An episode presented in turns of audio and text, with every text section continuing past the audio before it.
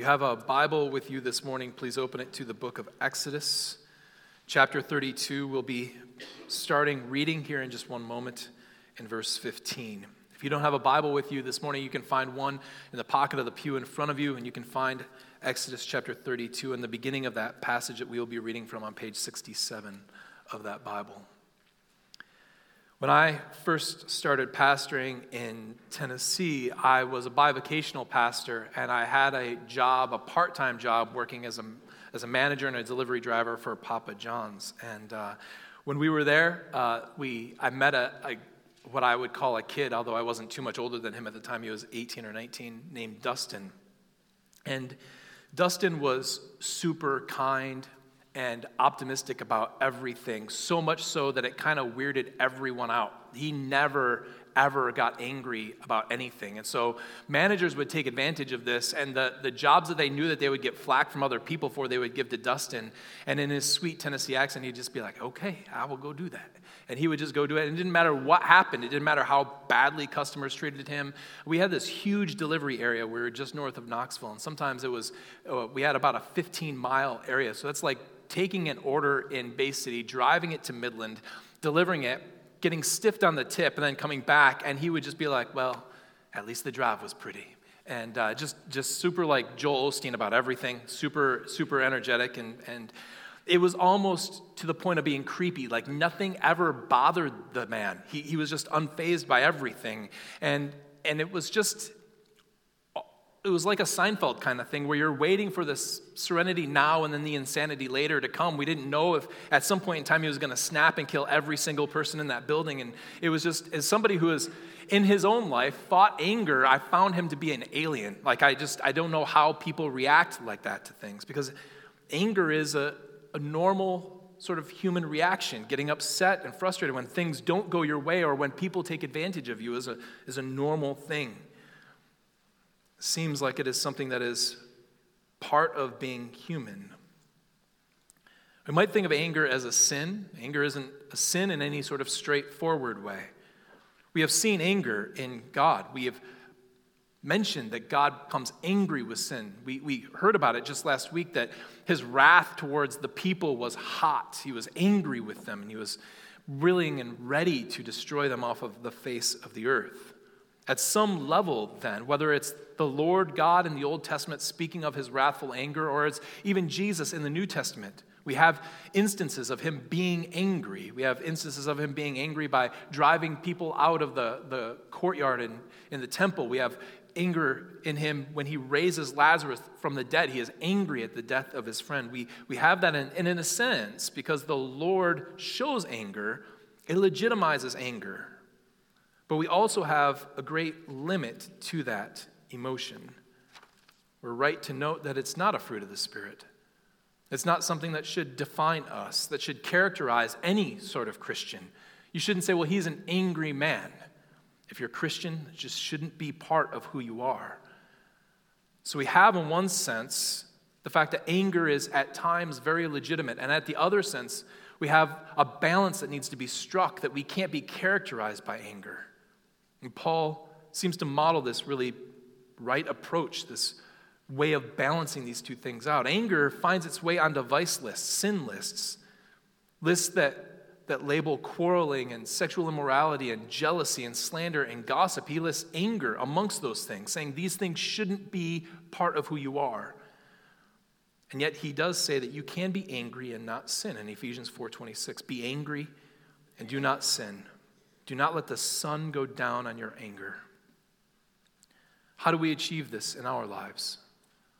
Certainly, we, we don't have a guide for every single situation that you're going to be in, but I think that our text today hopefully can shed light on how we manage anger in our own lives. After all, our text starts with Moses, who has been up in the cloud.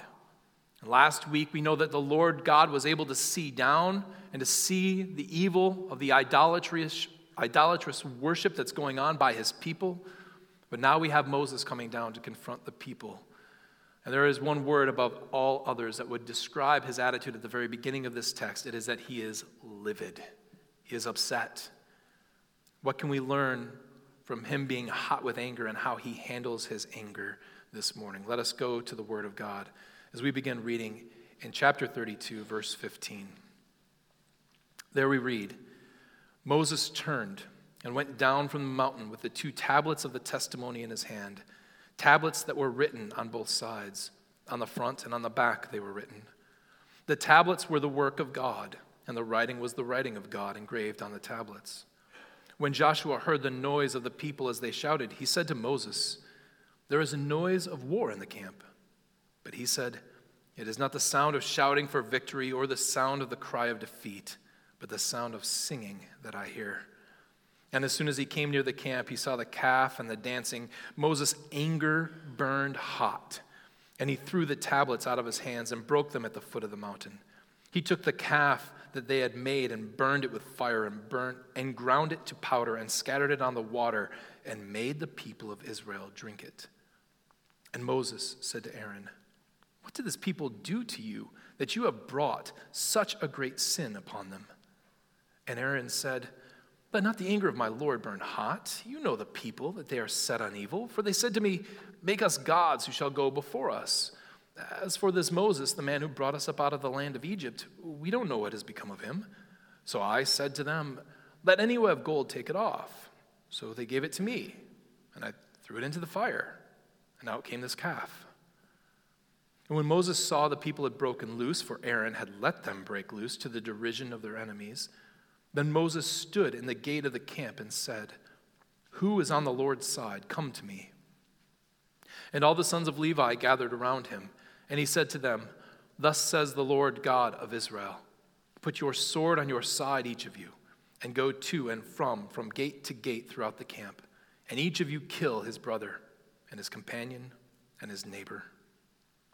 And the sons of Levi did according to the word of Moses. And that day about 3,000 men of the people fell. And Moses said, Today you have been ordained for the service of the Lord, each one at the cost of his brother, of his son and his brother so that he might bestow a blessing upon you this day. The next day, Moses said to the people, You have sinned a great sin, and now I will go up to the Lord. Perhaps I can make atonement for your sin. So Moses returned to the Lord and said, Alas, this people has sinned a great sin. They have made for themselves gods of gold, but now, if you will forgive their sin, but if not, please blot me out of your book that you have written. But the Lord said to Moses, Whoever has sinned against me, I will blot out of my book. But now go, lead the people to the place about which I have spoken to you. And behold, my angel shall go before you. Nevertheless, in the day when I visit, I will visit their sin upon them. Then the Lord sent a plague on the people because they made the calf, the one that Aaron made. The Lord said to Moses, Depart, go up from here, you and the people whom you have brought up out of the land of Egypt, to the land which I swore to Abraham Isaac, and Jacob, saying, To your offspring I will give it. I will send an angel before you, and I will drive out the Canaanites, the Amorites, the Hittites, the Perizzites, the Hivites, and the Jebusites. Go up to a land flowing with milk and honey, but I will not go up among you, lest I consume you on the way, for you are a stiff necked people. When the people heard this disastrous word, they mourned and no one put on his ornaments. For the Lord had said to Moses, Say to the people of Israel, You are a stiff necked people. For if a single moment I should go up among you, I would consume you. So now take off your ornaments, that I may know what to do with you. Therefore, the people of Israel stripped themselves of their ornaments from Mount Horeb onward. Now, Moses used to take the tent and pitch it outside the camp, for, far off from the camp, and he called it the tent of meeting. And everyone who sought the Lord would go out to the tent of meeting, which was outside the camp. Whenever Moses went out to the tent, all the people would rise up, and each would stand at the tent at his tent door and watch Moses until he had gone into the tent. When Moses entered the tent, the pillar of cloud would descend and stand at the entrance of the tent, and the Lord would speak with Moses. And when all the people saw the pillar of cloud standing at the entrance of the tent, all the people would rise up and worship, each at his tent door. Thus the Lord used to speak to Moses face to face, as a man speaks to his friend. When Moses turned again into the camp, his assistant, Joshua, the son of Nun, a young man, would not depart from the tent. Moses said to the Lord, See, you say to me, Bring up this people But you have not let me know whom you will send with me. Yet you have said, I know you by name, and you have also found favor in my sight. Now, therefore, if I have found favor in your sight, please show me now your ways, that I may know you in order to find favor in your sight. Consider, too, that this nation is your people. And he said, My presence will go with you, and I will give you rest. And he said to him, If your presence will not go with me, do not bring us up from here. For how shall it be known that I have found favor in your sight, I and your people? Is it not in your going with us so that we are distinct, I and your people, from every other people on the face of the earth? And the Lord said to Moses, This very thing that you have spoken I will do, for you have found favor in my sight, and I know you by name. This is the word of our God. Just two things to point out this morning. As we consider the anger of Moses and how he appropriates that anger for what is good and right and true. First, I would ask and think that from this text we should make logic the result of our anger. Make logic the result of our anger. We should understand Paul's own comments on anger that we ought to make anger serve us and not have anger control us. Anger is not to be characteristic of our lives, even if it's present, but we know that self control is to be. Anger is never to get the best of us, but we are to control it, to use it for our own good, for the good of those around us. We're not to be like toddlers who hit others and find things that they can throw that are laying around them simply because they're angry, or adults who treat other people wrongly because they're angry about something else in their lives. And allow their anger to kind of spill the banks, as it were, and to go over and flood other areas of their lives. Notice precisely what Moses does when he comes down. The very first thing he does is break the tablets that are in his hand. And just to clear something up, because we haven't talked about the tablets too terribly much, even though we talked about the, the 10 words that were spoken, the 10 commandments, you shouldn't think of these like Charlton Heston carrying 800 pound stones in each arm, which seems ridiculous, but nevertheless, I'm glad that they were styrofoam because they would have been incredibly heavy. Tablets were probably much smaller than that, something that any one of you could easily hold in your hand. And there were two of them. The text here says they were written on front and back because each of the 10 words was written on each tablet. There were two copies of it. This was meant to signify that what God was doing with his people was like ancient treaties between nations. When nations would make these treaties, each one would get a copy of those commandments, and they would keep them before the Lord their God. Whatever God they happened to serve, they would keep it in their temple. And so, what God has done is written these things down for the people because He is making a covenant with them, and they will keep them together in the ark of the Lord before Him forever. When Moses comes down, then, he shatters them. He throws them on the ground, not in an accident, not a, a whoopsie. He's not being a toddler and throwing them down simply because he's angry, but he does it because he's upset. He does it to show them precisely what is going on as he sees the people. Remember, Aaron has said, Let's have a festival to the Lord. They are confused about worshiping idols and, and how they are to worship the Lord their God. Even as Aaron has justified this as worship of the Lord, Moses comes down and shows them emphatically that what you are doing is breaking the covenant in ways that they will perfectly and clearly understand the moment that he shatters those, those stones on the ground. Every single person who is there who sees it knows precisely what is going on. The covenant is broken. Moses would look at them and say, You have broken the covenant, therefore these stones can last no more. Moses doesn't go off half baked, he doesn't go off in an anger fit of tantrum, but rather he is logical in his anger. Throwing that tablet down, both of those down, shows that they have broken the covenant, just as those stones lie broken on the ground. Next, he does the next logical thing. And in his anger, he ruins the calf. He breaks it, he shatters it, he crushes it, grinds it down. This is not a temper tantrum, but it's the right thing to do. And frankly, something that should have been done long before this by anyone who had any common sense and had ever heard the word of the Lord.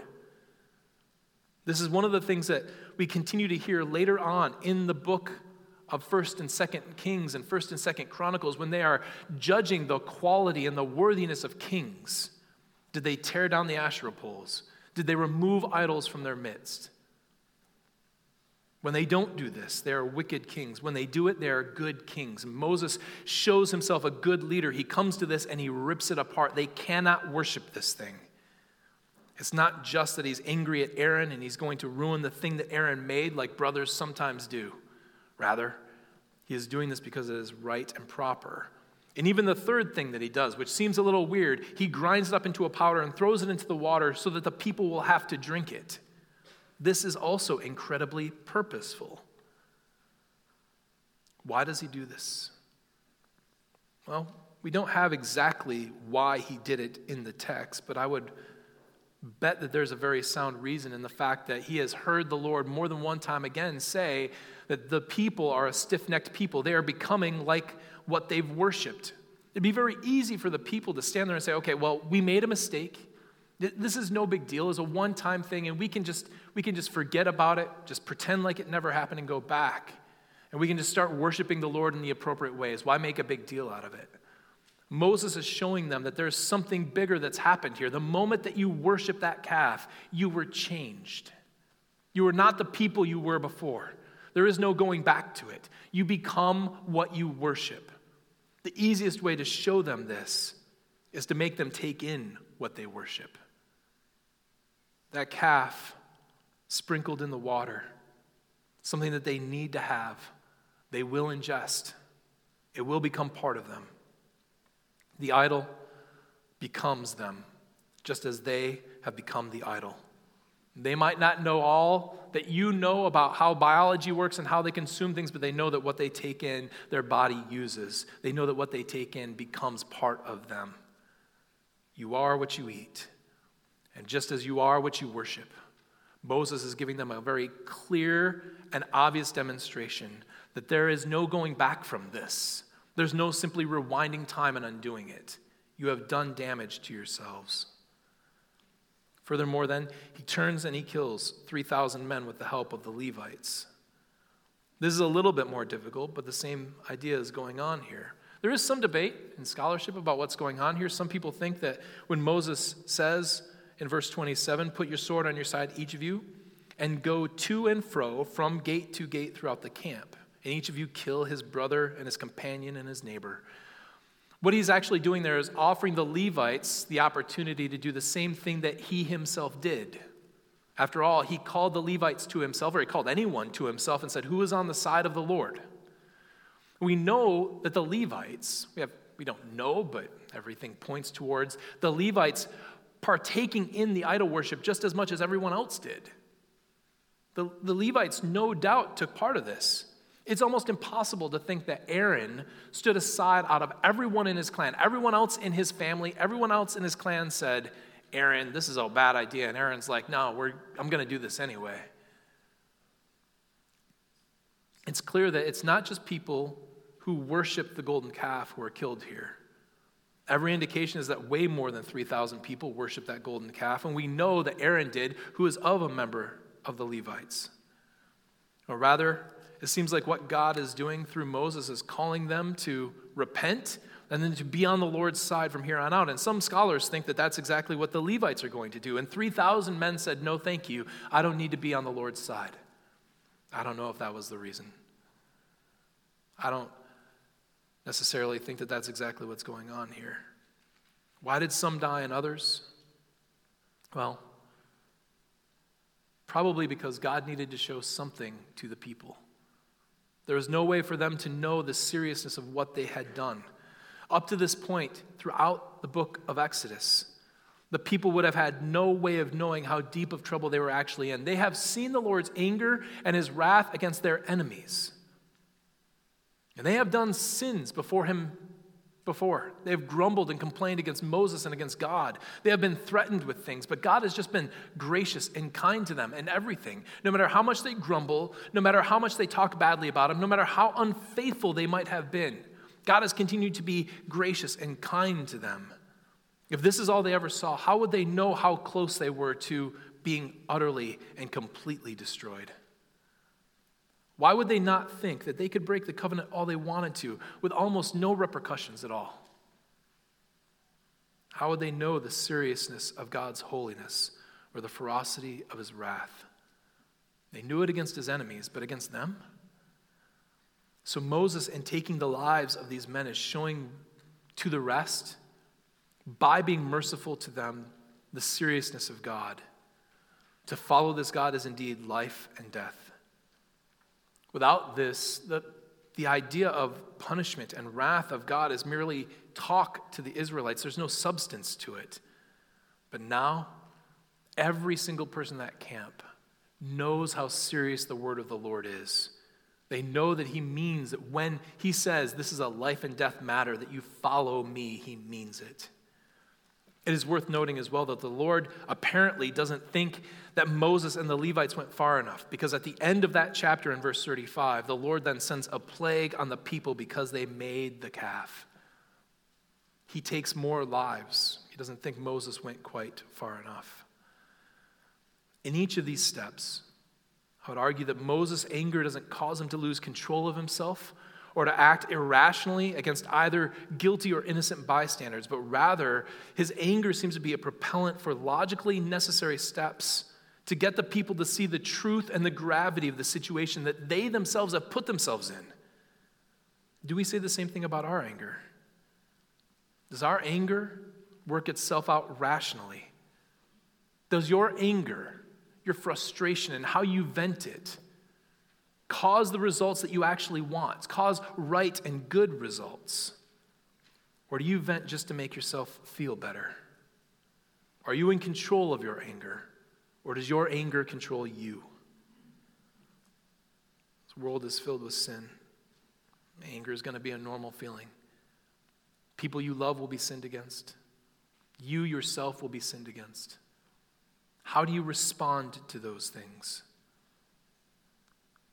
We are going to be angry at times, but we cannot be the kind of people who are characterized by it or who let it master us. Make sure your anger serves right and good purposes. Don't let the sun go down on your anger, but make logic the result of your anger. And secondly, let us make love the reason for your anger. Make love the reason for your anger. It's not hard to suggest at any time that love truly is the reason for anyone's anger. When someone insults you and you get angry, it is love for yourself or love for your reputation that drives your anger. When someone hurts that which you love, you get angry because you love it. This is why it's easy to feel angry at a stranger that makes a, a silly, a stupid, or a passing comment about someone you love, about your children, or about your wife, or about your mom, or whatever the case might be. But you can hear of despots doing amazingly horrific things in Africa, in the Middle East, and it not arouse anger in you, not, not the same kind of anger. And it's not because you're a hard hearted person. It's because there's something about the love that you feel for those who are close to you that arouses anger quickly, more naturally. But love ought not just drive our anger, but also drive how we pursue and use that anger. And Moses, I think, here is just an absolutely great example of this. Moses' anger, first and foremost, is driven by his love for God. We talked last week about how God and Moses seem to interchange their own positions. God talking about how he was not going to fulfill his promises. He's going to destroy this people off the face of the earth. He's going to make a great nation out of Moses. He's going to he's stand back, lad, and I'm going to vent my anger on them. And Moses instead is the one who steps in and says, But think about your reputation, Lord. Think about your promises to Abraham, Isaac, and Jacob we said that that is precisely what indicates that Moses is becoming like the God that he is worshiping. He sounds like God, he's acting like God because Moses worships this God. Moses loves this God. This is reinforced this week. Last week in chapter 32, verse 10, again, we read this now, therefore, let me alone, God says to Moses, that my wrath may burn hot against them and I may consume them. My wrath may burn hot against them. And what do we have said of Moses the minute that he steps down? In verse 19. And as soon as he came near the camp and saw the calf and the dancing, Moses' anger burned hot. The Lord could see from up on the mountain, but Moses couldn't. But the minute that Moses can see, his reaction is exactly the same as the Lord's. He is livid. He's livid for the same reason the Lord is. Because to sin like this while carrying the Lord's name is to defile the name of the Lord. Moses loves the Lord, and therefore he can't stand it. This sort of love is reinforced then and Moses looks around and notices that the people have broken loose. It simply means that the people are doing whatever it is that they want to do. Every, every need that they feel, every desire that they have, every worldly thing that they can do, they are allowing one another to just go off and do. There are no rules or no regulations. Just do whatever appetite for evil you have and fulfill it. When Moses calls out to the people, what does he do? Who is on the Lord's side? He said that their enemies were going to deride them. And indeed, they would deride the name of the Lord because of the way Israel was acting. And so he says, Who is actually on the Lord's side? Moses loves the Lord. His love of the Lord and his love for the fame and the reputation of the Lord is what's driving him here. But I would argue it's not the only thing that drives him. Believe it or not, even though he acts in the way that he does against Israel so often in this passage. He's harsh against them, he has a difficult time with them. It is clear from this passage that there is a grave love that Moses has for Israel as well. First, he confronts Aaron for the sins of the people. It's clear that he believes that Aaron is the main source of the problem. The idea of the question that he asks Aaron is something that's close to exasperation there in verse 21. What did this people do to you? What, what could they possibly have done to you, Aaron? How close were they to killing you before you made this calf? What, what possibly could they have done that you would have led them into such grave sin? You have placed the people in grave danger. In other words, it's not a failure of the people so much as it was, although it is a failure of the people, so much as it is a failure of Aaron's leadership. Aaron, for his part, maintains his poor leadership like a pro. Absolutely turning on the people, looking at Moses, saying, Hey, don't be so angry with me. You know how evil the people are? They brought me their earrings, I threw them into a fire, and voila, this calf came walking out. Right? It's not my fault. A lot could be said about that. It is one of the greatest evasions of responsibility in all of Scripture. Nevertheless, Moses clearly blames Aaron the point isn't about Aaron's failure here for us. The point is that Moses clearly has compassion on the people. They are, to borrow a phrase, like a sheep without a shepherd. And Moses, like our Lord, has compassion on them. So, first, his love for Israel is shown in the fact that he confronts Aaron for the sins of the people. And secondly, even the killing of 3,000 seems at first blush like an act of hate and anger rather than love. But for those who were spared and whom God showed mercy to and Moses showed mercy to, it was indeed a grave act of love.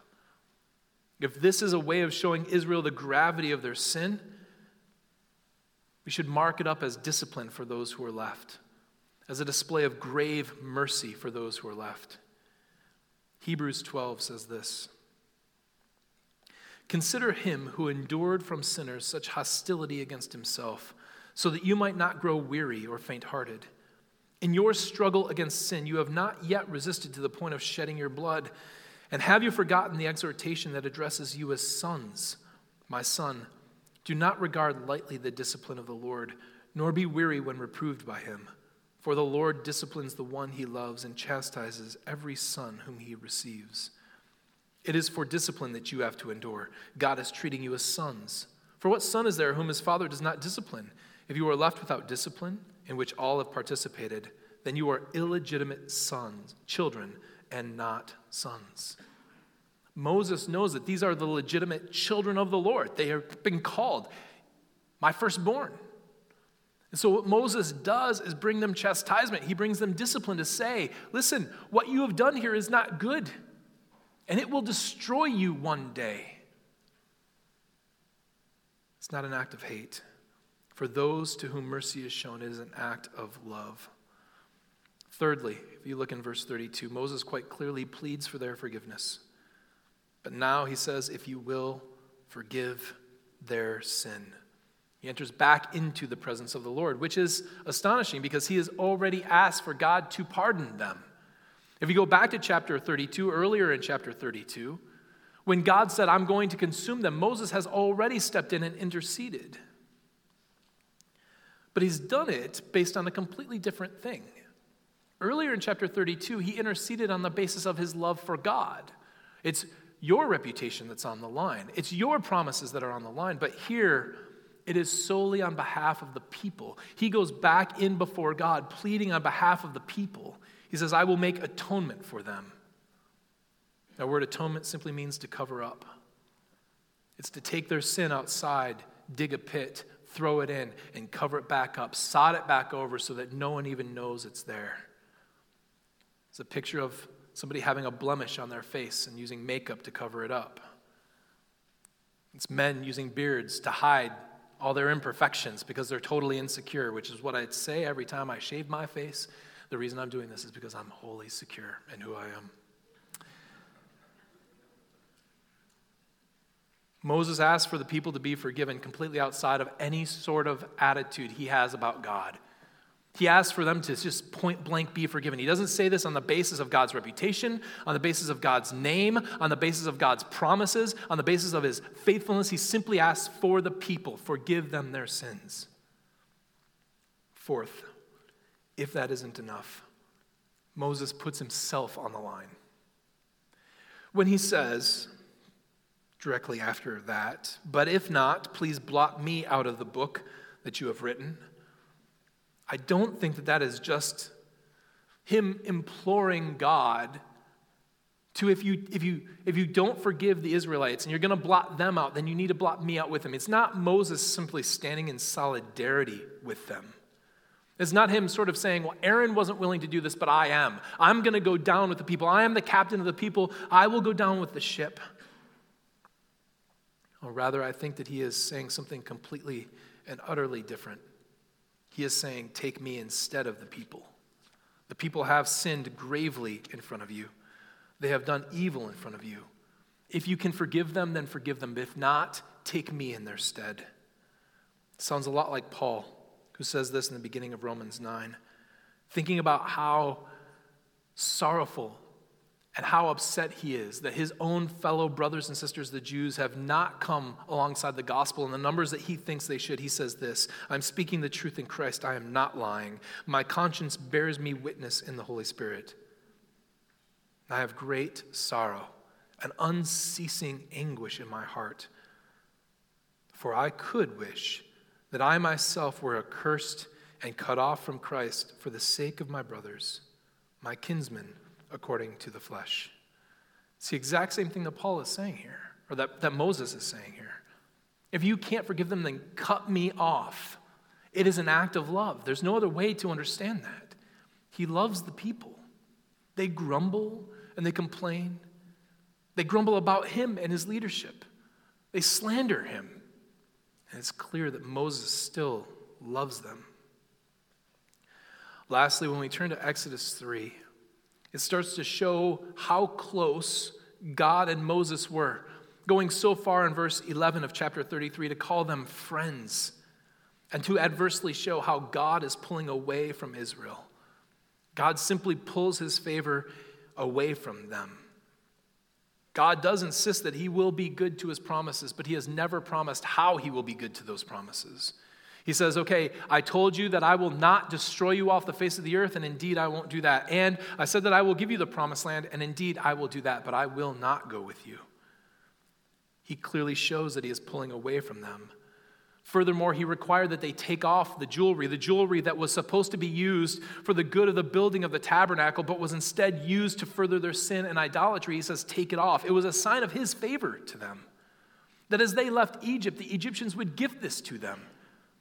By taking it off, God is saying there should be no sign of my favoritism upon you anywhere.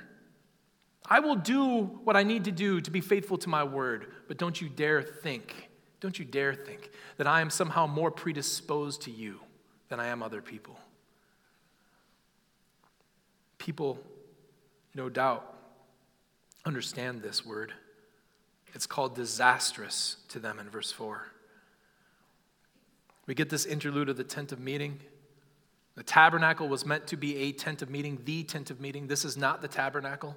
The tabernacle was to sit in the midst of the camp of Israel, in the very center of it. As a matter of fact, Israel was specifically arranged around it, north, east, south, and west, so that they would always be looking into the center and seeing the tabernacle in the center. God was to be as central to them as he possibly could be, not just in their spiritual lives, but literally geographically centered to them. But now we have this report that there's going to be a tent of meeting, but it is specifically outside the camp. And it's specifically for Moses. And while Moses would go in and meet face to face, while Moses has the favor of the Lord, while Moses is considered a friend of the Lord, the people fade into the distance. Moses, for his part, seems to understand this. He understands God's affection for him. And amazingly, he uses his friendship with God for the advantage of the people of Israel. He continues to look at him in verses 12 through 17 and say, Hey, listen, if I've found favor, if you know me, if I've found favor, this is, this is a nice way of saying, while the text calls them friends, they speak as friends.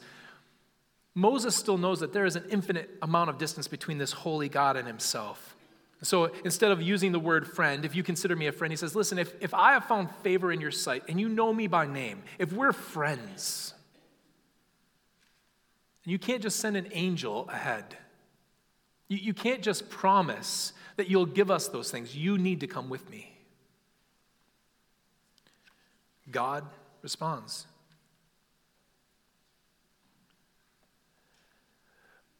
He says that he will be with you.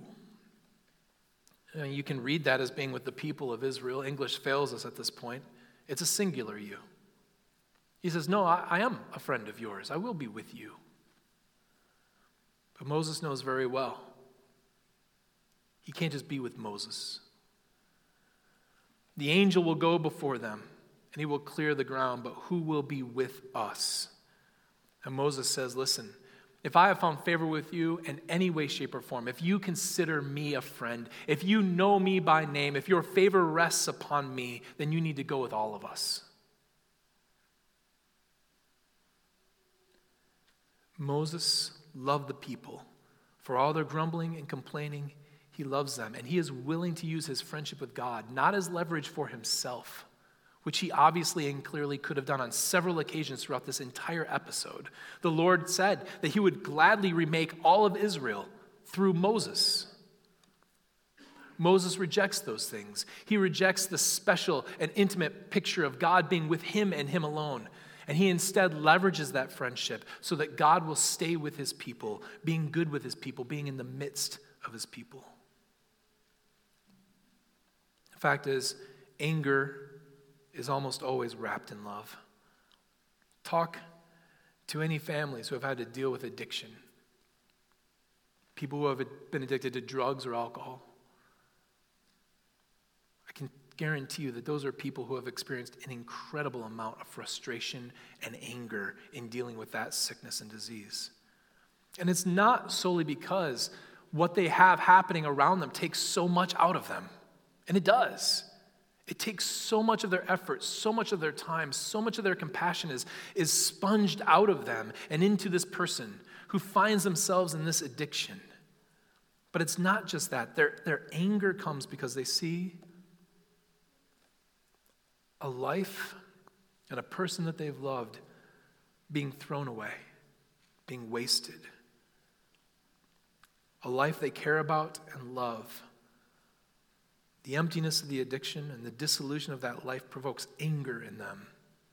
I think it does the same for Moses here. How many times does Moses says, You have done a grave sin? Moses, more than anyone, knows that they are in harm's way, that their addiction to idolatry, their addiction to sin, is putting them in harm's way. And he is angry, not because he's upset with them alone. He's angry because he loves them, because he doesn't want to see them wiped off the face of the earth. Because he has a true and abiding affection for the people of God. So, what about us?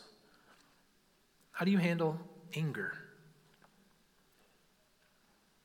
There's a lot of things to be angry about.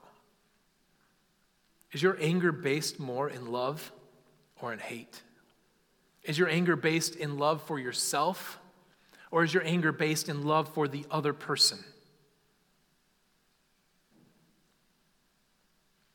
Does love control your anger? Or does your anger seek to calibrate how much you love? Can you intercede for those who sin carelessly against you? Or who callously grumble and complain against you? Who slander you, even before God? You are not to seek anger but you must be sure of these things. Your anger needs to be both logical and loving.